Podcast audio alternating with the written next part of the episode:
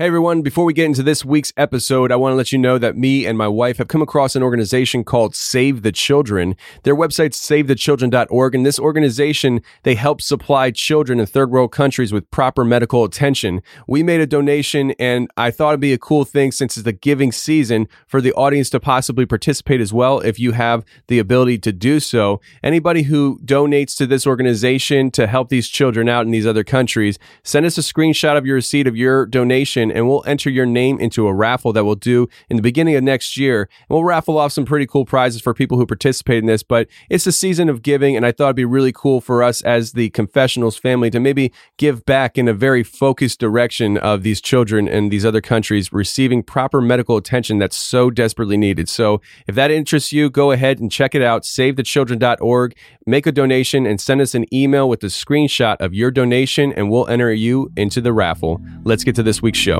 This was all circulating around the base that a giant had been killed, but no one was supposed to talk about it. I saw three long, bony fingers reach up underneath the door, curl up to grab it, and then disappear. When he came over to me, dude, he slithered over to me. And this giant comes out of the cave, and they're all frozen. And he starts running and firing at this giant. Well, the giant moves. He's got a spear in one hand, and he's running really fast and spears Dan and holds him up like this. Somebody else, shoot him in the face, shoot him in the face. They basically decapitate him.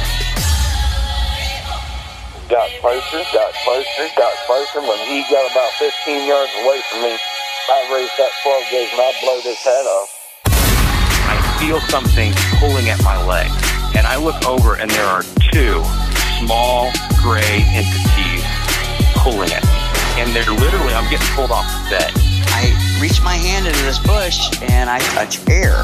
Couldn't breathe and I couldn't move because I know I'm seeing a monster.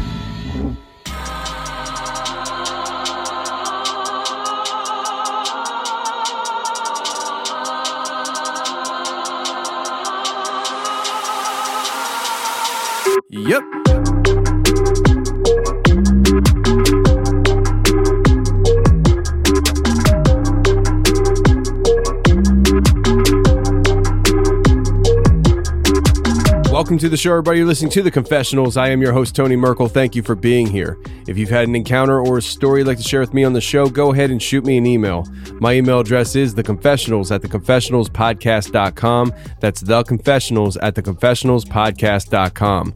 Or go to the website, theconfessionalspodcast.com, hit the contact section, and you can reach me that way as well. Either way works for me. Just get a hold of me. And if you want to hear more shows every week, every Thursday we release a bonus show to members only on the website. So if you're interested in hearing more of the confessionals every week, go to theconfessionalspodcast.com, hit the join button, and become a member today. And we are also offering emergency preparedness food.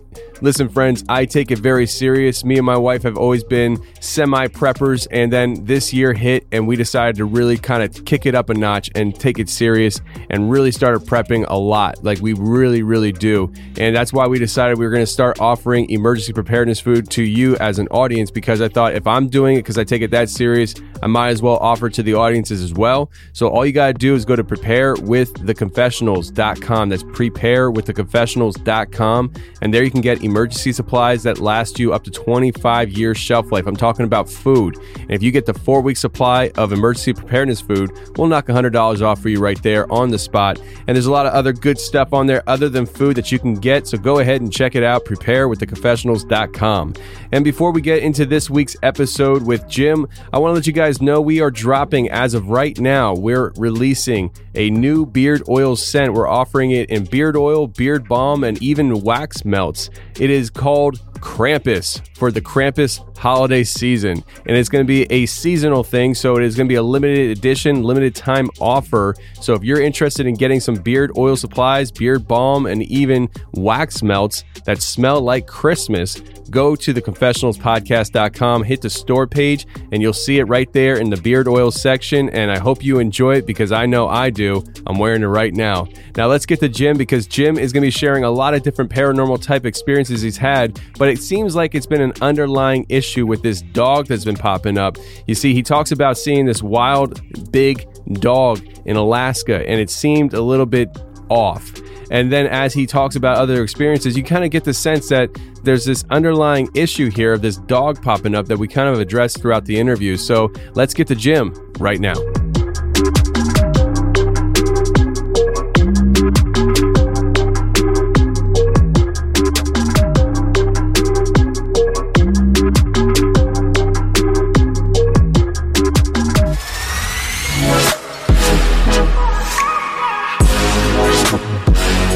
All right, today we got Jim on the show. Jim, how you doing, man? Oh, I'm doing pretty good. How are you doing? I'm doing fine, man. Doing fine. So uh, I want to let everybody know that Jim, you were already on not this podcast, but Hammer Lane Legends podcast, where you came on and shared your experiences of driving overseas for the military. Is that correct? Am I remembering that correctly? Yeah, that's right.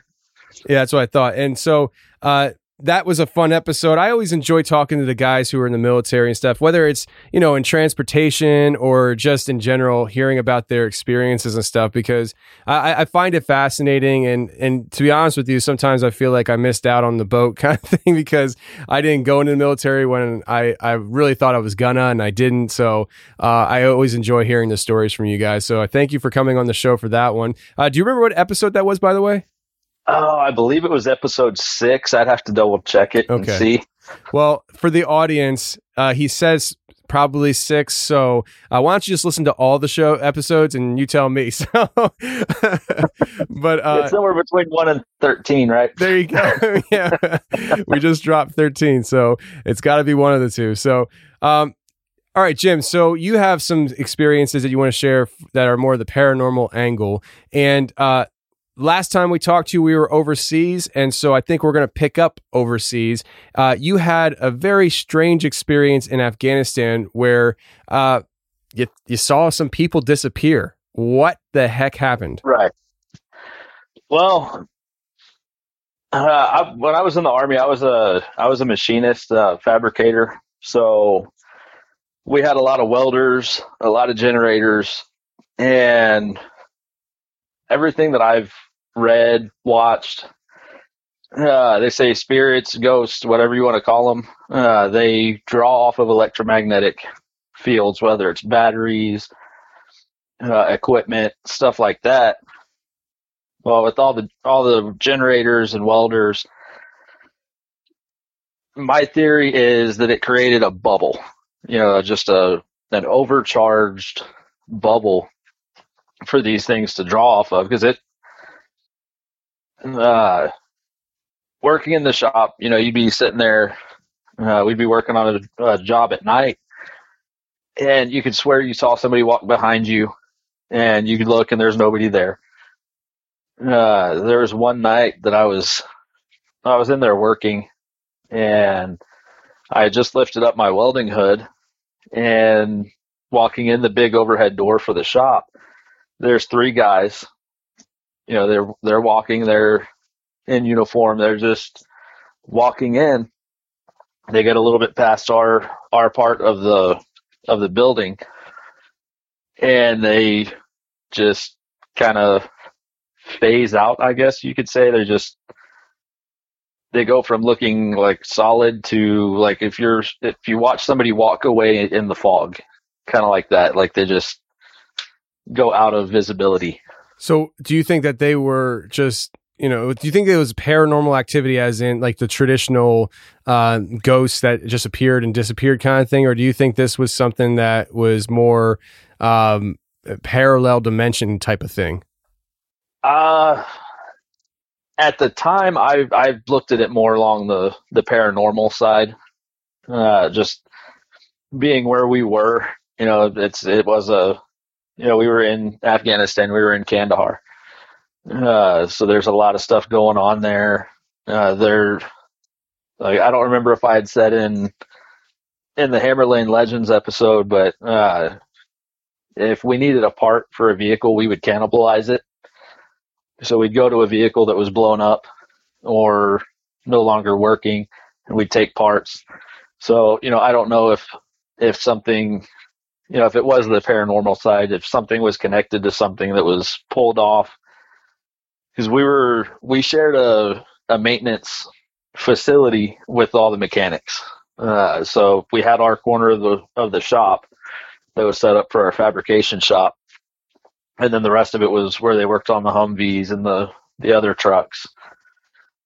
So, you know, if it was up, you know, because you hear about uh, you hear about spirits being connected to objects. You know, like on the the ghost hunter shows, they talk about stuff like that, and I guess there is a possibility that that could be what what was going on. Yeah, I guess there's no real answer as to what it was, uh, but it's definitely intriguing to hear about what you saw. Uh, I think if I saw something like that, I would think that was probably paranormal uh, at first as well. Uh, they, did these characters look anything like uh, translucent or anything like that, or did they look like just real, real dudes? I, when I saw them, I mean, I thought it was guys walking through our shop because, uh, you know, where they're, you know, I'm trying to think of how to word this. Uh, with as many vehicles as we had coming in and out of the shops, uh, people would come in and out. It wasn't uncommon to see people walk through that you didn't recognize. So, you know, like if you're in a, a civilian shop and there are just three random people walking through that you didn't recognize, more than likely they didn't belong there, and you you you know you it would raise up some alarms, and you'd ask them, hey, you know, why are you here? But over there, it was you know they may have had a a truck in there that was being worked on that they needed to go get some gear out of, or you know they needed to go talk to somebody that else in the shop. Uh, there was no office to these shops. You know, you'd go over and talk to the people that were working on your vehicle, and that was it. So it wasn't uncommon to see people you didn't recognize. So when I saw them, that's what I figured it was until they, you know, they got past our little area and they just kind of dissipated. Jeez. Well, I mean, when you see it, did, were you scared or were you just more confused? Uh I don't I don't want to say I was scared, more I'd say it was confused like, you know, what just, you know, what the heck was that type of thing. Uh you know, there when we were overseas there's a lot of stuff going on. Uh you know, with our jobs, a lot of our jobs were high priority, even the smaller jobs. So we didn't really have time to to get hung up on stuff. Yeah, it's a it's a very much a go go go kind of situation. Uh, right. You know, I, I I totally get that. So uh, that happens in Afghanistan. Now, you had a very unique experience in Alaska and it's something that you didn't initially put in the email. And right before we started recording, you started talking about. it. I was like, no, no, no, no, I don't want to hear it. I don't want to hear it. Just wait until we start recording because I, I hate I hate hearing people's experiences. Uh, you know, before we start recording and stuff because I, I, I like sitting here and actually hearing it firsthand. And so, uh, why don't you talk to us about your experience out in the Alaskan wilderness? Okay, so uh, when I was in the army, I, you know, I was stationed in Alaska. Uh, that's where I met my wife. She grew up up there, and after I got out, we had moved up there to uh, help her. Fa- her dad had poor health, so we went up there to help him. And while we were up there, I figured I'd cash in my my GI Bill and go take some college classes. And uh, so when I was going to the college classes, you know, when I was going to the university there in Juneau, uh, me and some of my friends, we'd go hiking, you know, we'd go see the area. It's beautiful country up there. It's uh, just, I, it's, it's close to being untouched. You know, it's, uh, the whole city really is just set inside this amazing landscape so there's hiking trails all over. And so we go down this hiking trail at night. And uh, about 200 yards in this trail off the walking in the trail it'd be on your left hand side. There's a clearing where there's no trees it's just short grass. And coming in you know i'd, I'd taken notice of this the the clearing, and we go past it. And about three quarters of a mile to a mile down this trail, we come up to a, a bridge.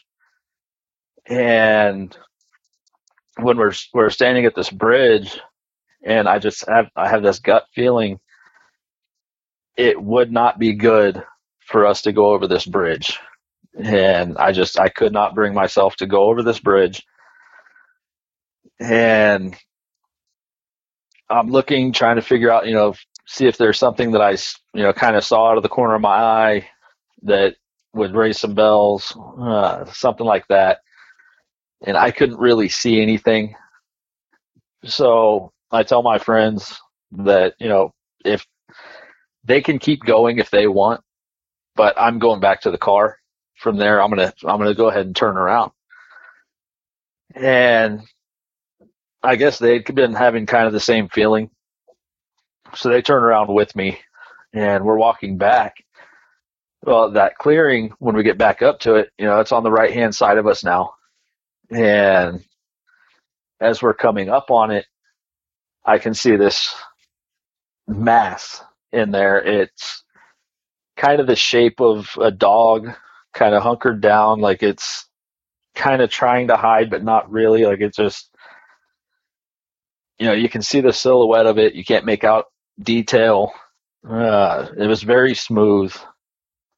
And as we get closer to it, I can start to kind of make out detail, you know, make out where the head is as opposed to the body. I can kind of see the eyes you know, there was no like glowing eyes or anything like that, but I could see where it's looking. And the way we were walking, it was my friend Christian on the left hand side of me. Then I was in the middle. And then my friend Darcy, she's on the right hand side of me. Well, this, whatever it was, it was watching her, you know, it was watching Darcy.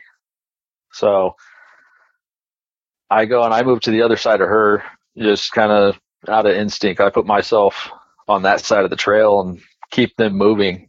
And I asked them if they saw that, and they asked me if you know saw what. Well, to them, they just saw an empty clearing, and the shape of the thing's head. It was very the the head was very dog shaped. You know, it had the pronounced snout, the the point of the ears. Uh, but whatever it was, it was it was watching Darcy, and when I changed spots, it kept watching her, and it watched us walk past. We get back in the car, and we went back to the dorms from there. What do you think it was? The the only thing that I've you know the only just you know any Oh man.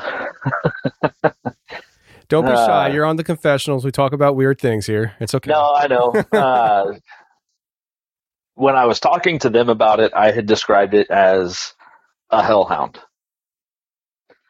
because it, you know, I would for what for whatever reason I saw it, they didn't.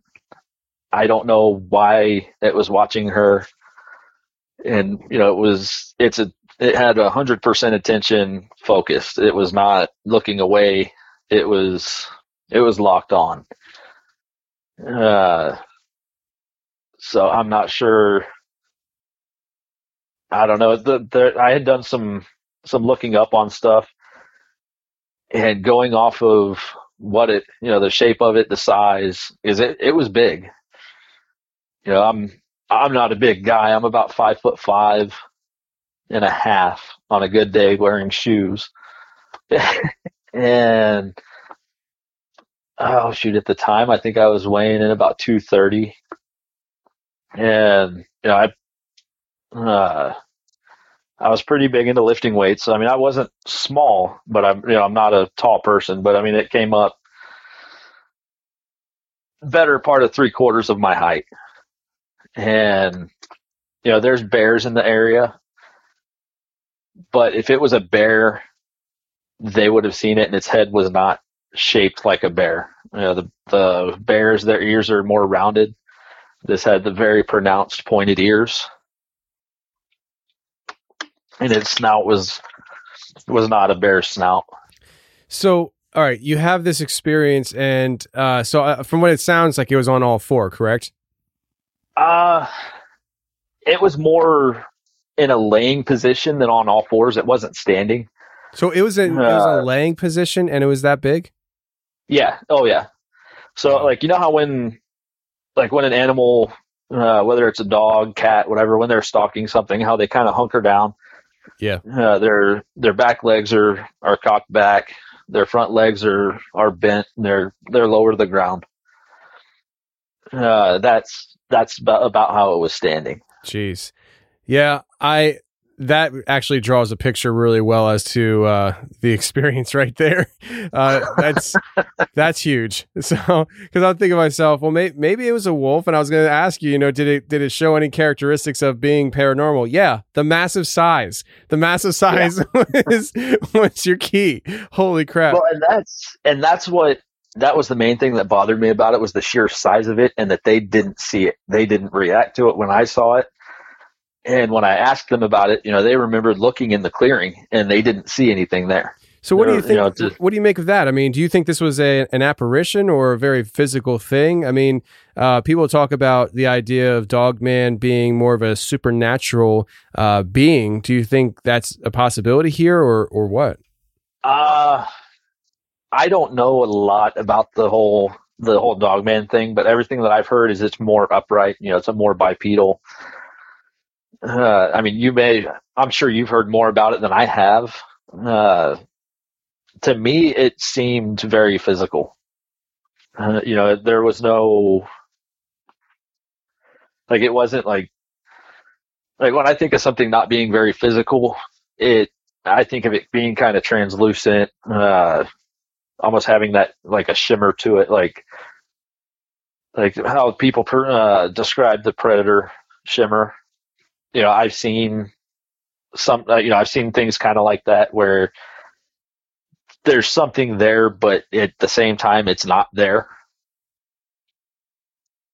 But this didn't have that. This was very. It looked very solid to me. Interesting, very interesting, and it never moved or anything. It just it stayed hunkered down. Yeah, I mean, it stayed in the position that it was in. It just it it moved its head, tracking our movement. You know, its head stayed with us through our our pace. And and how far were you from it roughly? Oh, I'd say between thirty and forty feet. Oh, that's really close. That's really close. I Yeah, mean, it's it's closer than I cared to be. yeah. I mean, in one leap, it probably it's right there with you. Oh yeah, yeah.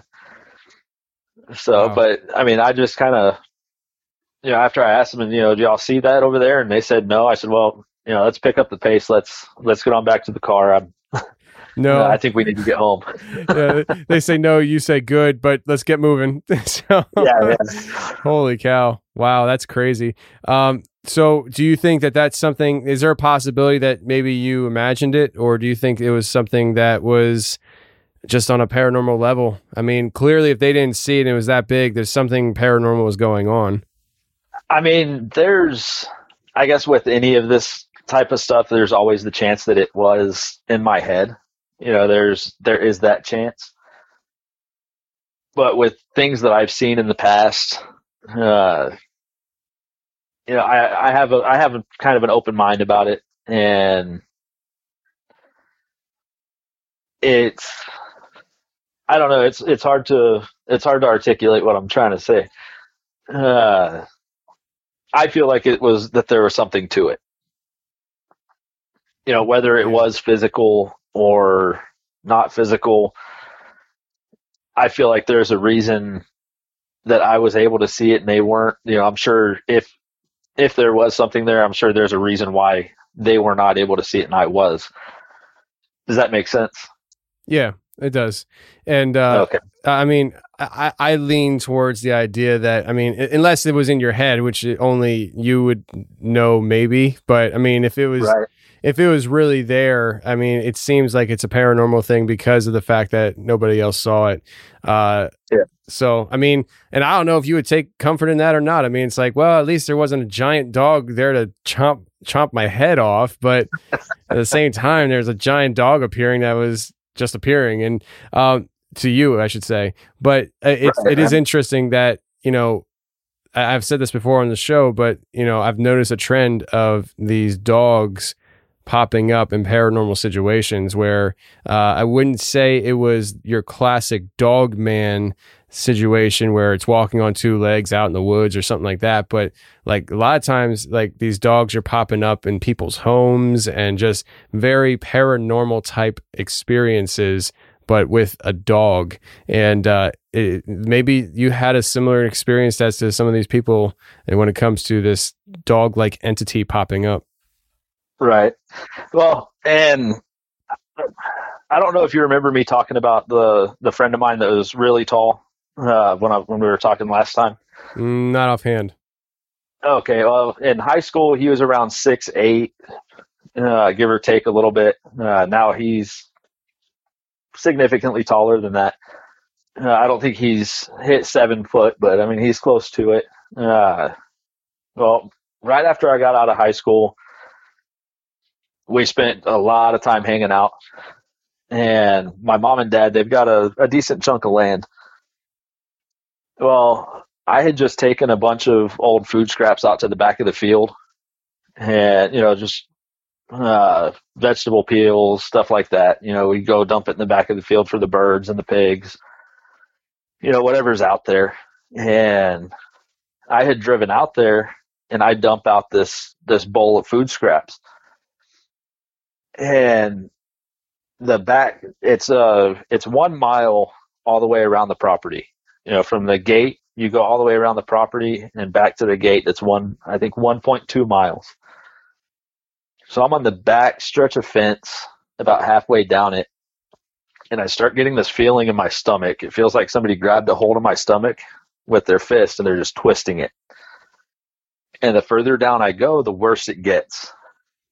To the point where I can't you know, I can't go any further. Well, the bowl that I had, it was one of my mom's nice Pyrex big bowls or a big Pyrex mixing bowl. And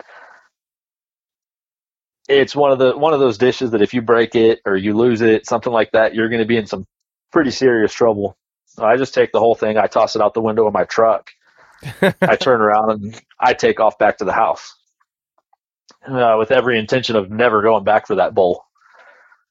Uh, as I'm good getting back, I think my speedometer was right around 65 miles an hour coming down that that side stretch of road on the down the property.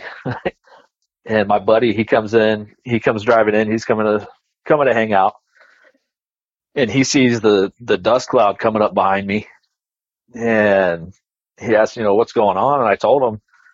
Well, he grabs his shotgun out of the out from behind his seat of his pickup, and he jumps in the bed of my truck. He said, "Well, go over there. Let's see what's you know, let's see what's going on." So we go back up there, and about the same spot where I threw the bowl, he starts banging on the roof of the truck, saying, "Dude, you need to let me in. We need to get out of here." And I don't know if he had seen something or if he was just getting the same feeling that I had gotten before, but he did not want to be there. So we take off and we get back to the house. You know, uh, I had some chores around the property to get done, you know, feeding animals, uh, I think fixing some fence. Well, that night, another one of our friends comes over and we're putting CB radios in. I think, I think we were putting it in my truck and the, the friend that had gotten there after, you know, the one that jumped in the bed of the truck, we were putting CB radios in our trucks. And, uh, our other friend, he shows up, he's helping us out.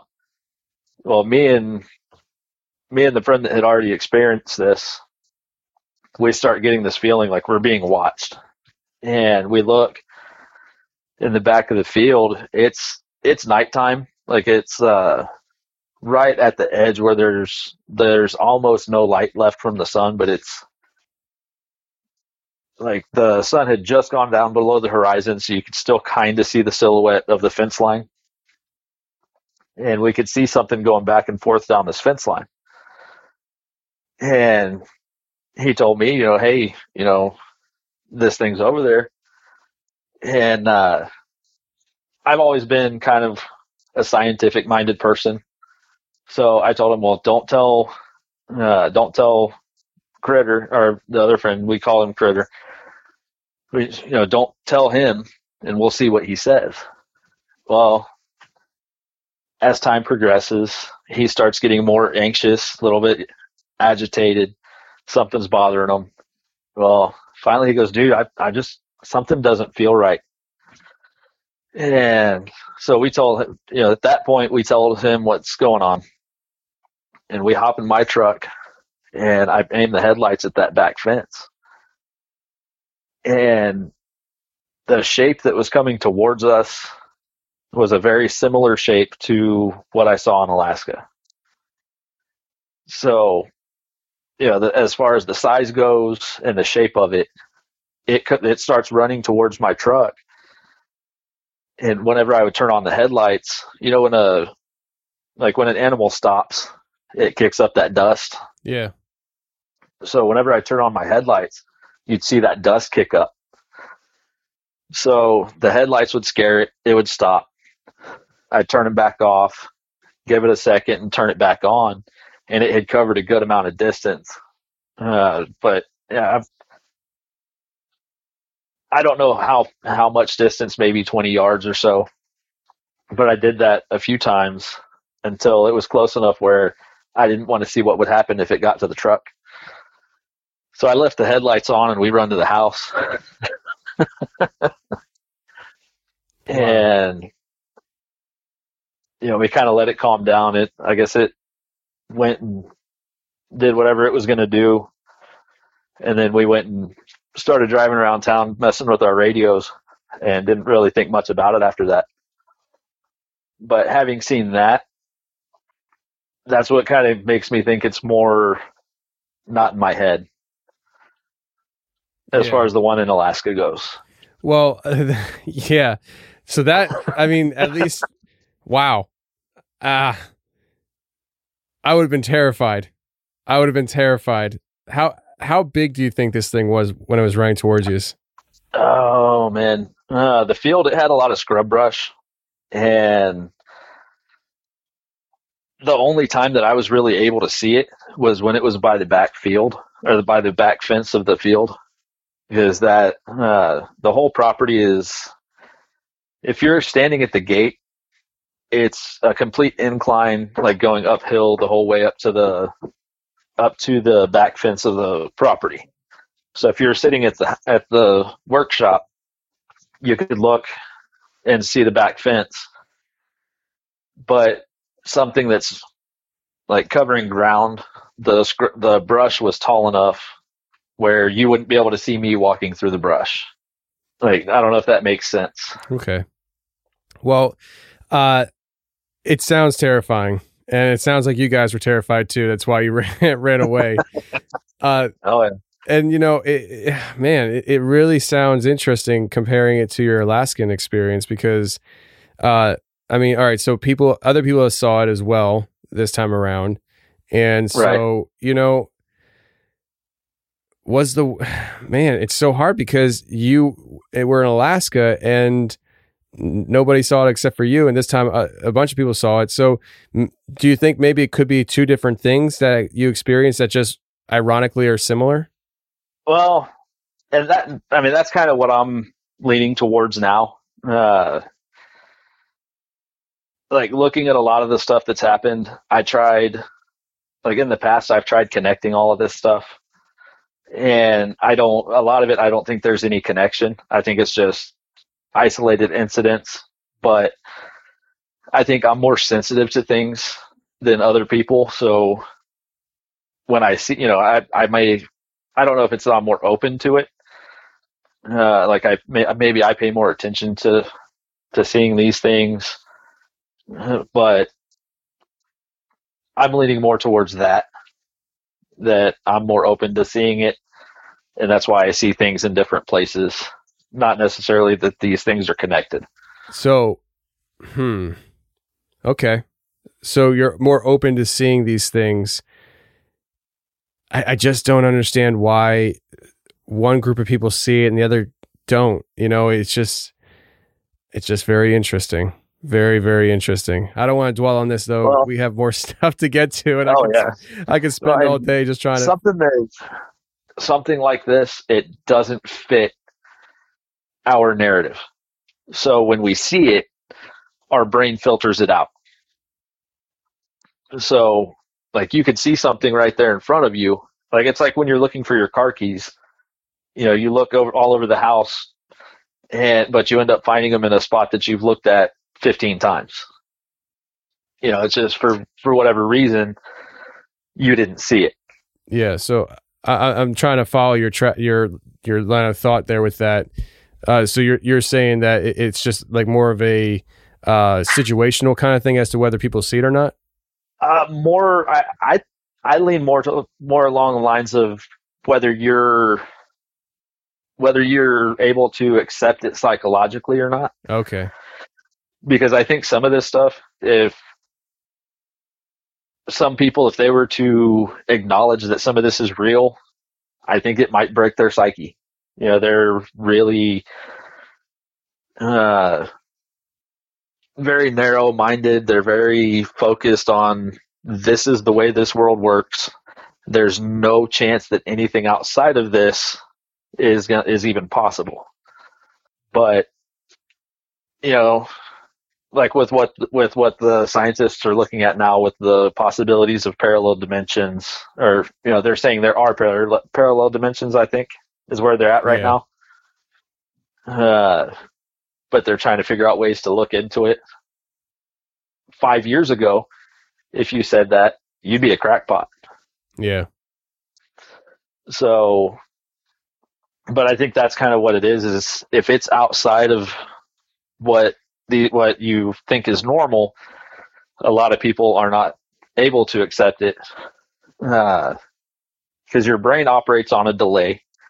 As minimal as of a delay as it is there's still a delay and your brain fills in gaps. So like when you blink or when you look at like when you look from one spot to another really fast uh, your brain fills in these gaps with what it thinks should be there.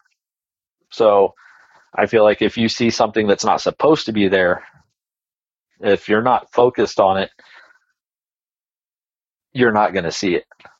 Like your brain just won't accept that it's there.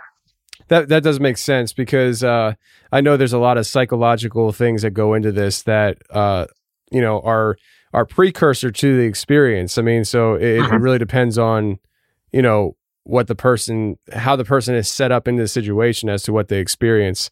Um, right so you and your wife and your oldest son lived in a house that had some pretty bizarre experiences. You want to go into that? Yeah, I can go into that. Uh, so the house that that you're talking about, uh, we lived there. Oh shoot, maybe six months or so before my son was born. Uh, you know, so we had time to to set the his room up and you know get situated, ready for you know you know how it is wait, getting ready for a new baby. Uh, yep, doing it now. you know, there's a lot of prep work. Well, we get everything set up.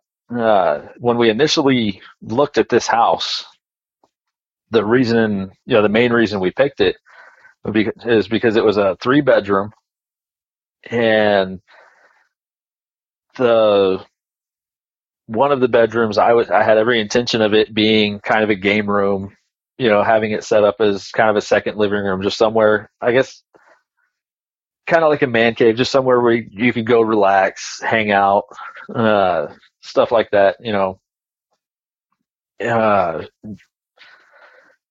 that way, if like if we had a get together, you know, my wife and her friends could be in the living, in the main living room, and me and my buddies we could go in there and us not bother each other, type of thing. You know, so after we moved in it got to a point where I couldn't go in that room. I would like I'd walk into that room and I'd start to get dizzy. Uh, and there were a couple times where I'd walk in and start to try to do something, and I would have to crawl out of the room because I would be so dizzy. Well, the way this house was, it was that that bedroom was at the back of the house. Then there was a bathroom, and then it was the the bedroom that my that we had set up for my son. Well, that the floor in that bedroom for my son, it was a linoleum floor, and after he was born, you know, we had the the baby monitor, and you know, we had the whole, you know, every, all the new parent stuff. You know, we were we had it all set up. It was good to go. We'd be laying in our bed uh, on the other side of the house, and you know the sound that it makes when you walk on a on a hard floor with a leather soled shoe, Sure. like uh, like a pair of cowboy boots or something like that, where it's a very prominent heel toe heel toe, uh, but it's that that kind of sharp click as you're walking. We would hear that noise over the baby monitor of somebody walking around in his room. So we'd go in there and we'd check, and there would be nobody there. And, but it, you know, it, it happened several times, and uh, at the time I was an, an electrician's uh, electrician's apprentice, and the uh, I was working on, on one of the bases, the military bases here. Uh, we were putting up a uh, it was a dental hospital. It was a a big facility just for dentistry, and our day started like we had to be tools moving, working at 7 a.m. Well, we lived about an hour away, so I'd leave the house about 5:30 so that I could get there, get to the area that I was going to be in. Uh, we do our pre-shift meeting, talk about what all needed to be done, and be ready to go as soon as seven o'clock hit, so we'd be able to be working. Well, I'm walking on. I'm walking onto the job site. Uh, what was it? About six thirty ish. You know, a little bit after six thirty, and my wife calls my cell phone asking if I came home for something. And I told her no, and uh, I asked her why. She said, "Well, somebody just yelled in the house. You know, is anybody home?" And when she went and looked, the door was still locked. Everything was still, you know, everything was just like it was when I left. And our nearest neighbor was maybe a half mile away. I mean, it was a good distance. We lived in the middle of a field. So it's not somewhere that you get to our house by accident. Uh, but there was nobody there and so that that were you know that freaked her out a little bit. Uh, well, a little bit after that, she went back up to Alaska. She took uh, she took Slade, our son, up to Alaska to go see her parents and go visit for a little bit. And it was a Saturday morning, and I was going to sleep in. Well, I hear somebody walk through the house from that back bedroom all the way through the house, through the, the hallway, through the living room, through the kitchen, and down the hallway to the bedroom door, to our bedroom door. Well, the bedroom door kind of creaks open a little bit, not much, just enough to where you could hear it. And then you hear footsteps in the bedroom, and then you can feel the weight of somebody sit down on the bed. And this is while you were in the bed. This is yeah, I was in the bed. Yeah, I was planning. I had every intention of sleeping in that day. Not anymore. No, no, definitely. I was definitely awake at that point. Wow.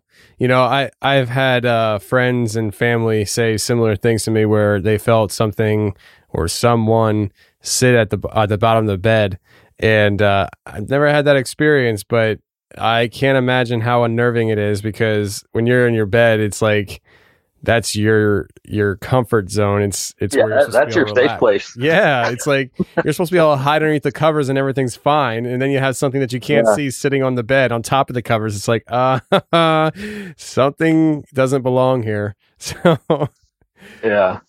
wow, Well, at that that same house, I think uh, we kind of talked about it a little bit before you before we started recording.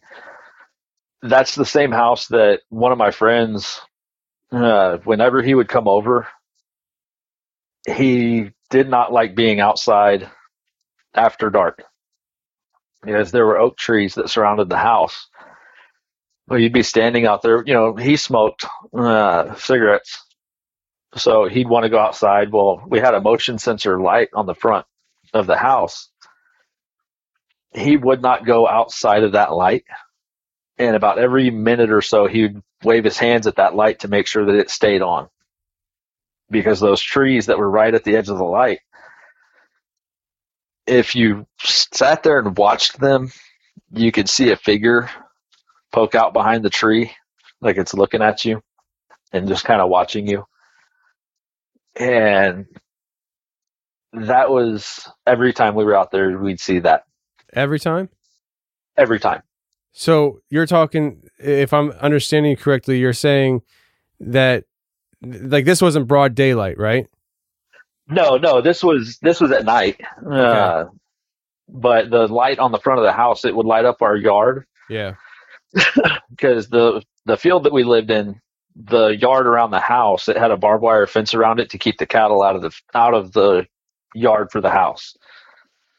Outside of that fence were the oak, the big oak trees. I mean, there's you if you went to put your arms around them, you wouldn't be able to touch fingers on the other side. I mean, they were that they were big.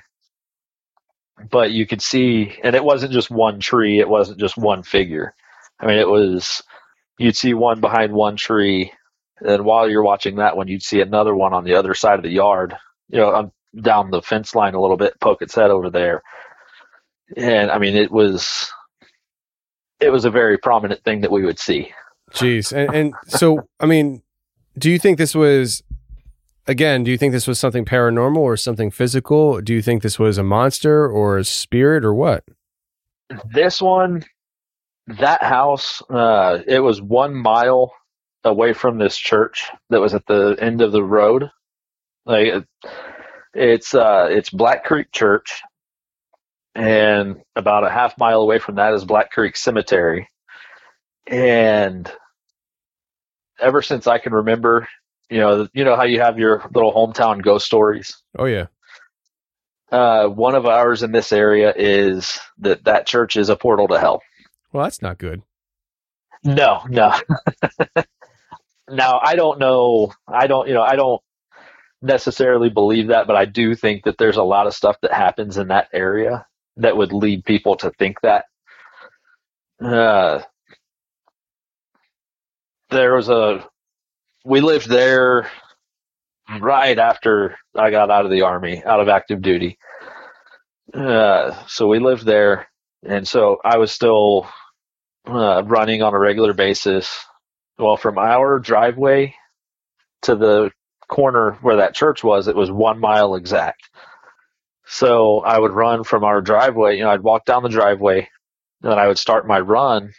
I'd run down to the end, turn around, and come back. And by the time I got back, you know, I'd hit my two miles.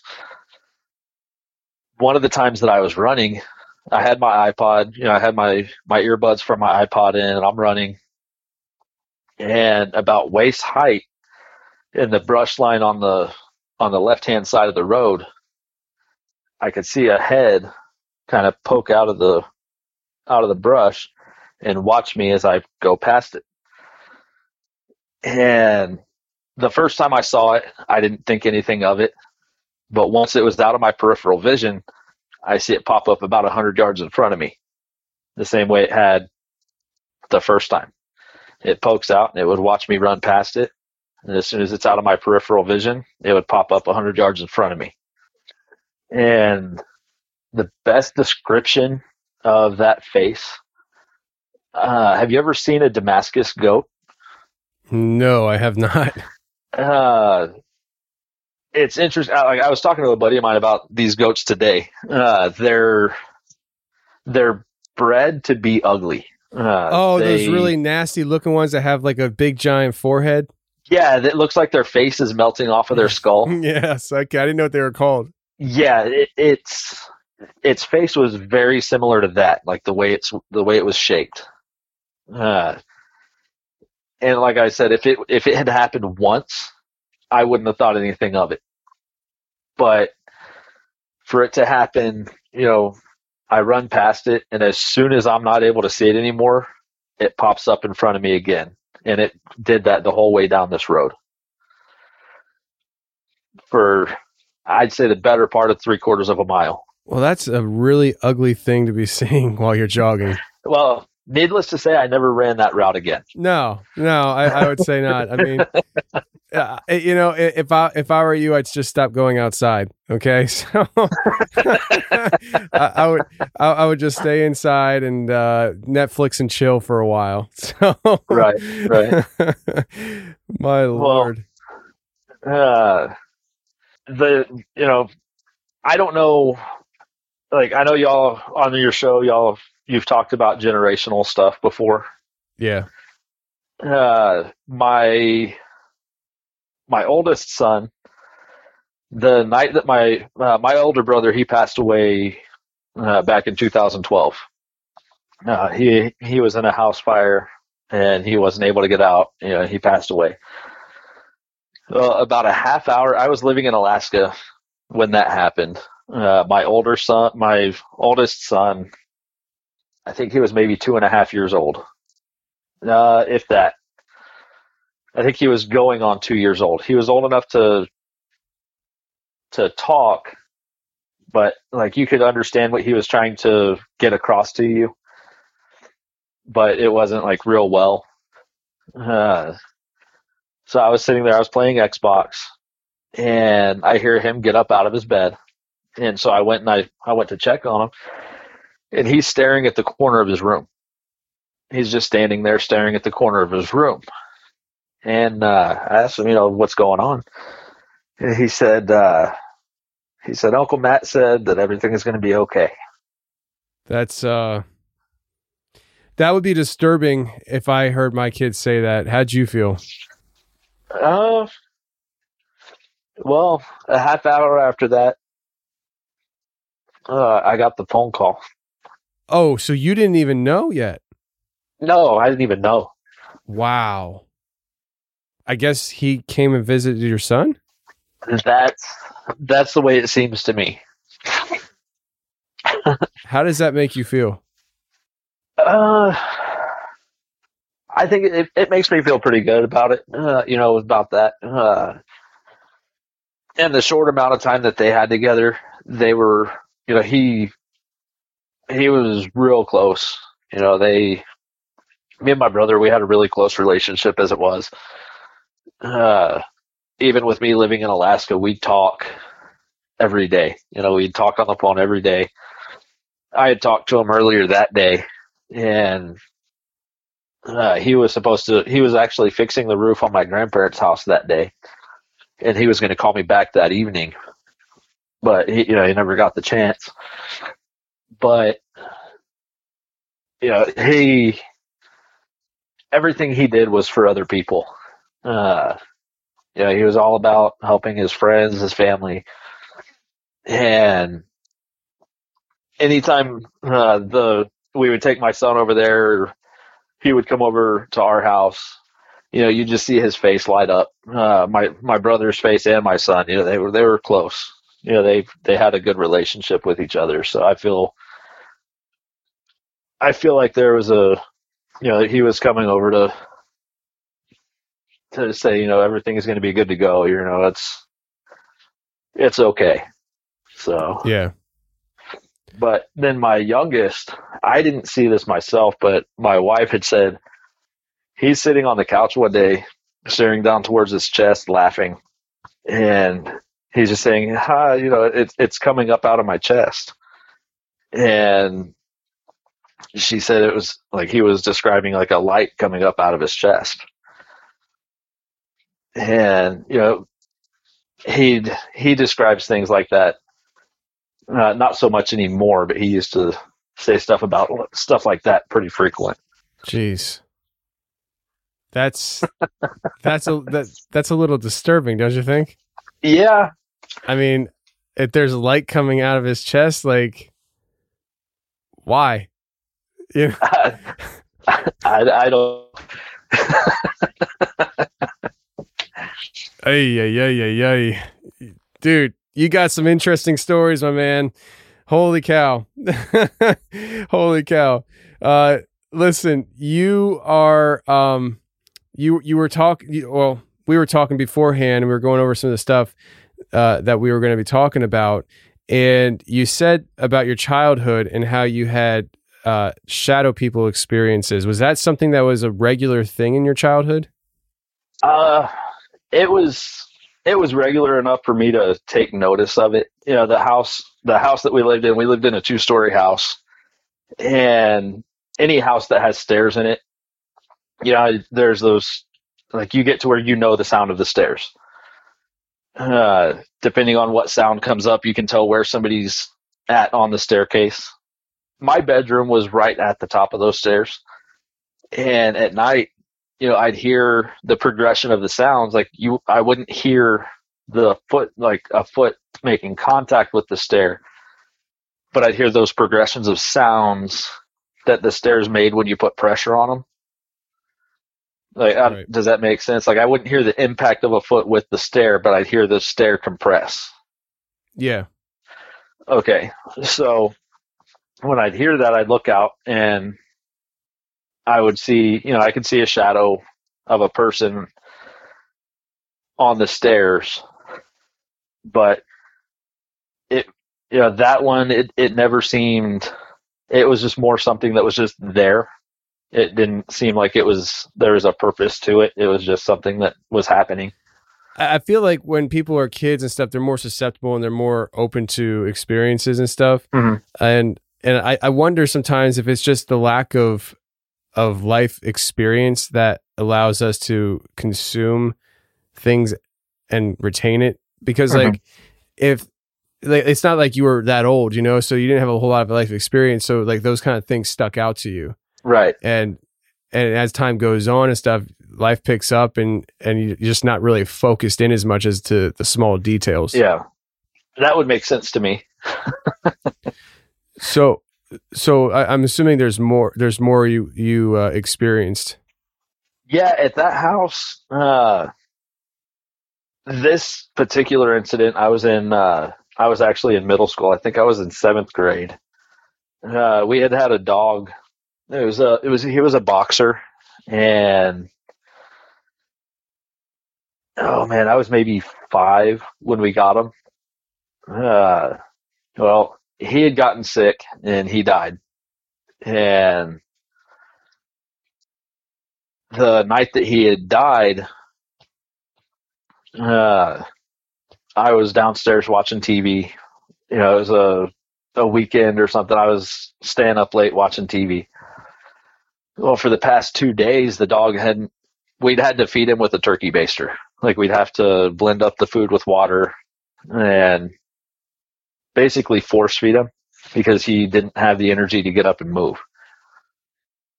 And I was getting ready to go upstairs to to go to bed and I look at the big sliding glass door in our dining room and he's standing there at the door, you know, wanting to play. But it wasn't it didn't look like him. It looked like like you know how when you're looking at a window and you see your reflection in the window? Yeah. How it's it's very translucent, like it's you can tell it's a reflection. It's not a physical person standing on the other side of that window that you're seeing. That's what this looked like. It didn't look like he was standing there. It looked like he was on the inside of the window facing out and I was seeing his reflection. Interesting. And then the next morning, uh, we were getting ready to go to school and my brother went out there to go check on him and he had come in and told me, "Hey, you know, don't go back there. Don't go." You know, uh, he told me not to go back there. Me being a curious kid, you know, little brother, I'm not, you know, ah, whatever. I went back there, and sure enough, he had passed away that night before. Uh, I don't know what time, but I'm a, I'm assuming it was before I saw him because it did not look like a, a physical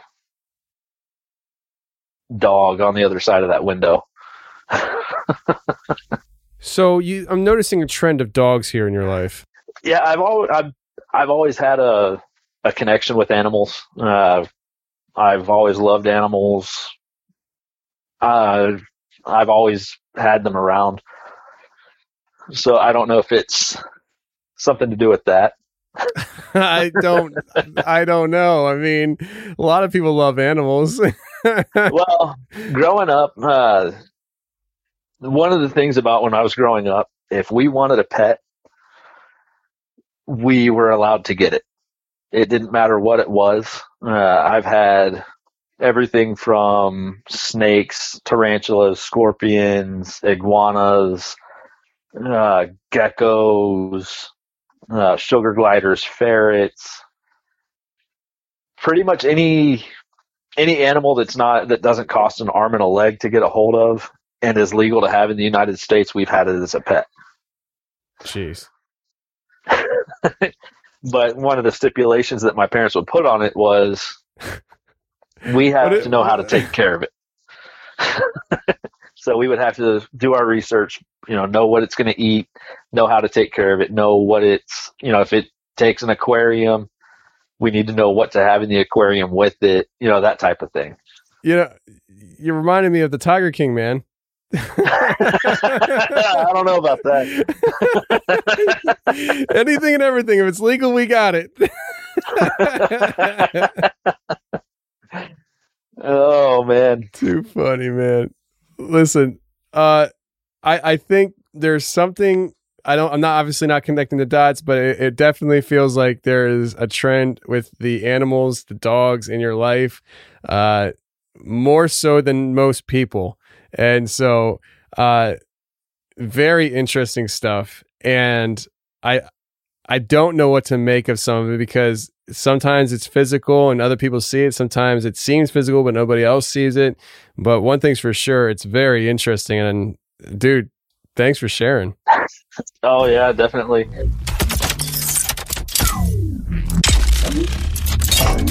Well, that's the show, everybody. I really hope you enjoyed it. And if you did enjoy it, please go ahead and share the show. I don't care where you share the show or how you share the show. Just share the show if you enjoyed it because that's the best thing you can do to help the show grow. And if you feel so inclined, go to your podcast playing app, whichever one you listen to, and uh, look around and see if there's a uh, way to rate and review the show on there. You can go ahead and do that and help the show out as well. If if you hate me and you hate the show, though, please uh, please stay away from the rating and review section because, uh, well, that's just mean to leave one star reviews and nastiness. So uh, I appreciate your courtesy and just moving along. Well, until next week, friends, stay safe, take care, and remember the truth will set you free, but first it'll piss you off. Bye. I keep looking for something I can't get. Broken hearts lie all around me, and I don't see get out of there. Her diary sits on the bedside table. The curtains are closed. The cat's in the cradle. And who would have thought that a boy like me could come to this?